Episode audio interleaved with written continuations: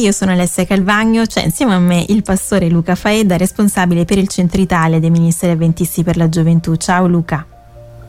Ciao Alessia, ben trovata e ben trovati anche ai nostri ascoltatori che ci sta seguendo. Grazie, grazie Luca. Allora parliamo eh, settimana dopo settimana di piccoli e grandi miracoli della vita e per scoprire insomma il miracolo di cui parleremo oggi partiamo eh, da eh, una riflessione un po' sui, sui cambiamenti. Sì, sì, sì, ma c'è questa, ho una coppia di amici mm-hmm. che mhm. tra l'altro al momento sto seguendo su, su Instagram, li vedo da lontano, eh, perché qualche mese fa hanno deciso di trasferirsi all'estero, mm. era un annetto che ci pensavano, da dopo il Covid. Mm, però insomma mi hanno colpito perché mm, veramente in poco tempo hanno messo in vendita la casa, tra l'altro una casa che avevano faticato tantissimo a comprare, che era la casa dei loro sogni. Poi hanno, hanno, loro avevano una piccola impresa familiare piccola ma non così piccola, hanno cominciato eh, veramente sono messi con una determinazione a, a, a, chiuderla, hanno contattato i loro clienti migliori, gli hanno detto non è che vi abbandoniamo ma vi portiamo all'estero, Dice, cominceremo a lavorare a distanza, mm-hmm. no?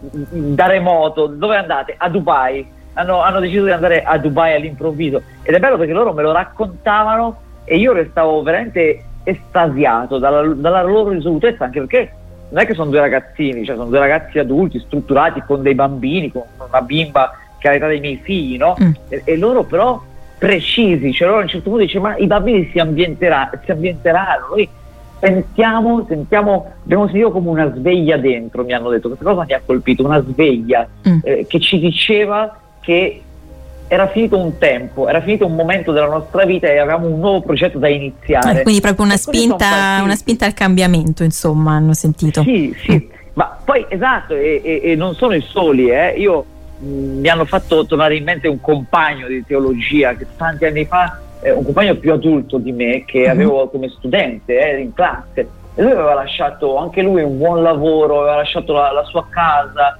eh, insomma il suo paese di appartenenza e per venire a fare il teologico, fare lo studente, il, lo studente lava piatti tra l'altro, diceva, e lui diceva io ho sentito la chiamata di Dio, io che Dio mi chiama a fare il pastore, no? è bello che poi una volta scherzando chiese anche a me, dice e tu Luca come l'hai ricevuta la tua chiamata? Io che ero un po', un po più bischero, eh, dissi ma più che una chiamata è stata una citofonata che mi ha fatto in quei periodi lì c'erano i ragazzi che suonavano i citofoni e scappavano, no? non so se qualche decennio fa, dico, speriamo che non fosse uno scherzo, insomma che Dio facesse sul serio, perché non lo so. Ecco, Alessia, io eh, invidio tanto queste persone che hanno eh, che sentono dentro di loro questa chiamata, la sentono e la seguono anche con mm-hmm. determinazione. Anche perché e, non è insomma sempre facile poi aprirsi alle novità, ai cambiamenti, buttarsi appunto come, come dicevi. No, non è, non è, sempre facile. Poi c'è anche un tipo di carattere. Ad esempio, io ho sempre avuto sin da piccolo una certa paura del futuro mm-hmm. e contemporaneamente ho questo carattere per cui mi attacco un po' alle cose che ho, anche quando sono poche. Per dirti, una piccola esperienza, un po' triste tra l'altro, di quando avevo 14 anni, no? Io frequentavo l'istituto d'arte eh, nel mio paesino e a un certo punto un ragazzo mi prende di mira e comincia un po' a bullizzarmi, diremmo oggi, sull'autobus per tornare a casa, mi faceva dei test e mi faceva scendere una fermata dopo per ogni risposta sbagliata che davo e poi condiva il tutto con prese in giro, con degli scappellotti. Guarda, ogni giorno Alessia facevo dei chilometri per tornare a casa. Mm. E, e, e, e, i ragazzi intorno a noi ridevano e io mi vergognavo, non lo dicevo. Col tempo ho cominciato a odiare la scuola, non andarci, cercavo di scappare, però si è, formata, si è formato qualcosa di strano in me mm. perché eh, da un lato odiavo quel gioco, dall'altro lato non mi riuscivo a ribellare, pensavo se mi ribello, se rompo questa consuetudine, non mi vorranno più forse, forse non sarò più quel ragazzo simpatico che sta allo scherzo, pensavo questo ragazzo si chiamava Filippo, quello che mm. mi bullizzava, e io pensavo anche Filippo magari mi vuole bene, magari fa il bischero con me che mi mena, però in realtà c'è un affetto, il suo modo di scherzare, se io rompo il patto per cui io sto, faccio la vittima, cioè lui magari non sarà più mio amico e poi dove li trovo altri amici? Mia mamma a salvarmi. Mm. Eh? Così. E com'è andata quindi? Per... Eh, è andata che mi hanno bocciato quell'anno e, quando, e mia mamma mi ha ritirato, poi mi ha, mi ha impedito per, insomma non mi ha più fatto andare a scuola per un altro anno e, e, quando mi ci ha rimandato stato, mi ha mandato a lavorare. Quando mi ci ha rimandato è stato tutto di un patto per cui si poteva ricominciare ma non lì, c'erano anche altre cose. Però una cosa defi- certa era che non sarei tornato lì, dovevo andare a Milano, in un'altra città, in un'altra vita, dovevo ricominciare da capo. Io avevo una paura maledetta, Alessia, avevo così paura che fai conto non ero molto religioso, però io mi immaginavo la mattina che Gesù fosse sul motorino con me e, e, e io parlavo con Gesù, gli raccontavo le mie sfide, i miei mm. problemi. È stato un periodo complesso perché incontravo per la prima volta nella vita un mondo sconosciuto, certo. ma proprio con l'uscire, con l'uscire dal conosciuto mi ha salvato, mi ha dato, mi ha salvato dal bullismo prima di tutto e mi ha permesso di ricominciare senza tutte le maschere che mi ero e mi avevano messo mm. addosso. Certo, allora tra poco parleremo ancora di nuovi inizi, di cambiamenti, sempre insieme al pastore avventista Luca Faedda. Sono su RWS insieme al pastore Luca Faedda. Luca ci hai raccontato prima eh, le, le, esperienze di alcuni tuoi amici, anche una tua personale, tutte esperienze in cui c'è stato un cambio di rotta, un aprirsi comunque a qualcosa di, di nuovo. Ecco, la Bibbia ci parla anche di un uomo che si muove proprio verso qualcosa di nuovo. Eh sì, è uno degli eroi biblici per eccellenza, almeno per Israele, però anche per noi cristiani, dai. Mm-hmm. È, insomma, un personaggio grandissimo, Abramo. È Genesi 12, un racconto che sicuramente conoscerete. Io poi in questo periodo mi sto rileggendo la Genesi, quindi vi toccherà qualche, qualche puntata su, sui, sui patriarchi. Allora, il Signore, il Signore in persona gli appare per dirgli Abramo va via dal tuo paese, dai tuoi parenti e dalla casa di tuo padre e vai nel paese che io ti mostrerò. Io farò di te una grande nazione, ti benedirò e renderò grande il tuo nome e tu sarai fonte di benedizione. Allora, lasciamo stare la promessa della benedizione che guarderemo un'altra volta. Uh-huh. concentriamoci un attimo su, su, su una domanda. Cioè, vi siete mai chiesti come, com'è che avrà fatto Dio a parlare ad Abramo e poi cioè, lo, avrà visto di persona come un, in una rivelazione, in una visione mistica, eh, come una voce dentro di sé. Eh? Mm-hmm. Tra l'altro c'è da considerare, noi su questi racconti passiamo sempre molto veloce, no? E, e, li diamo un po' per assodati, ma c'è da considerare che Abramo non conosceva Dio, era la prima volta che Dio gli si eh, quindi, rivelava. Cioè il fatto che Abramo proprio abbia riconosciuto la sua voce è un fatto già straordinario.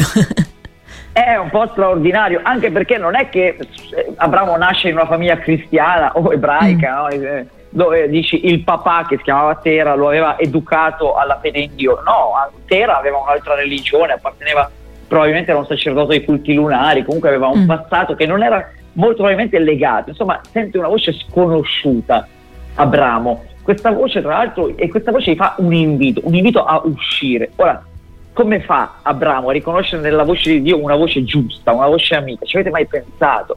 Se, se ti capitasse a te, Alessia, di sentire questa notte una voce, questa, questo momento, una voce che ti dice lascia quello che hai, eh, il tuo paese, no? eh, lascia quello che il tuo contesto e vai, tu, tu ce l'avresti il coraggio di andare, di rischiare? Insomma, non lo so. Beh, se insomma, se una c'è eh, la no. certezza che è Dio che parla, cioè ecco un punto per andare avanti, però insomma non è semplice, eh, Luca. Eh, no, non, non, lo so se Abramo ce l'aveva, perché questo il nocciolo della questione, che Abramo quella certezza lì che noi vorremmo, perché la vorrei anch'io, eh. certo, se fossi sicuro che seduto a tavola con me c'è Dio, il Signore dell'universo, allora sarebbe tutta un'altra storia. Ma certo. Abramo quella certezza lì non ce l'aveva. Mm. E questo Dio gli chiedeva di lasciare andare tutto in realtà della sua vita, la sua terra, il suo clan, ora la casa paterna, ora cioè, la, la, era, era, significava per Abramo perdere protezione, perdere eredità, perdere ricchezza. Probabilmente, chissà, ci possiamo solo fantasticare, magari eh, Dio aveva visto qualcosa che non andava in quel contesto familiare mm-hmm. e Abramo sapeva che c'era questo qualcosa che non andava. Sai, tante volte i nostri i contesti, no? i contesti familiari, i contesti amicali, come vi dicevo prima, ci danno linfa vitale, amore, affetto, mm-hmm. però a volte ci danno anche spazi chiusi da cui non riusciamo a uscire. Ci sono professioni, no? lavori, mm-hmm. eh, missioni dove sì, abbiamo lo stipendio, abbiamo un certo benessere, però non ci esprimiamo, sentiamo che vorremmo qualcosa di più. A volte ecco, il cambiamento fa, fa, bene, no? cioè è una cosa positiva, anche se è difficile come dire, fare il primo passo per cambiare, però a volte eh, si fa bene. Esatto. Esatto, allora io volevo dire che Abramo sente la voce di Dio mm-hmm. e questa voce gli si presenta come un bisturi e la voce di Dio è anche questo certe volte.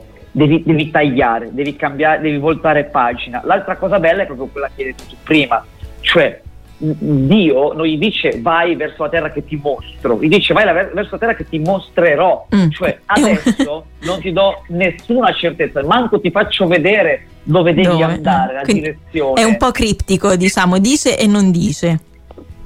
Dice e non dice, a cosa si affida? Non è che Dio gli... Oggi noi, quando vogliamo anche soltanto cambiare lavoro, cambiare casa, vogliamo certezze, quello che dicevi prima, Beh, dimmi dove, cosa farò, dimmi mm-hmm. dove andrò, fammi vedere almeno che il Giordano, che la terra è fertile, che c'è il mare di Galilea. Dio non dice niente e in effetti Abramo non parte per una destinazione, per una meta.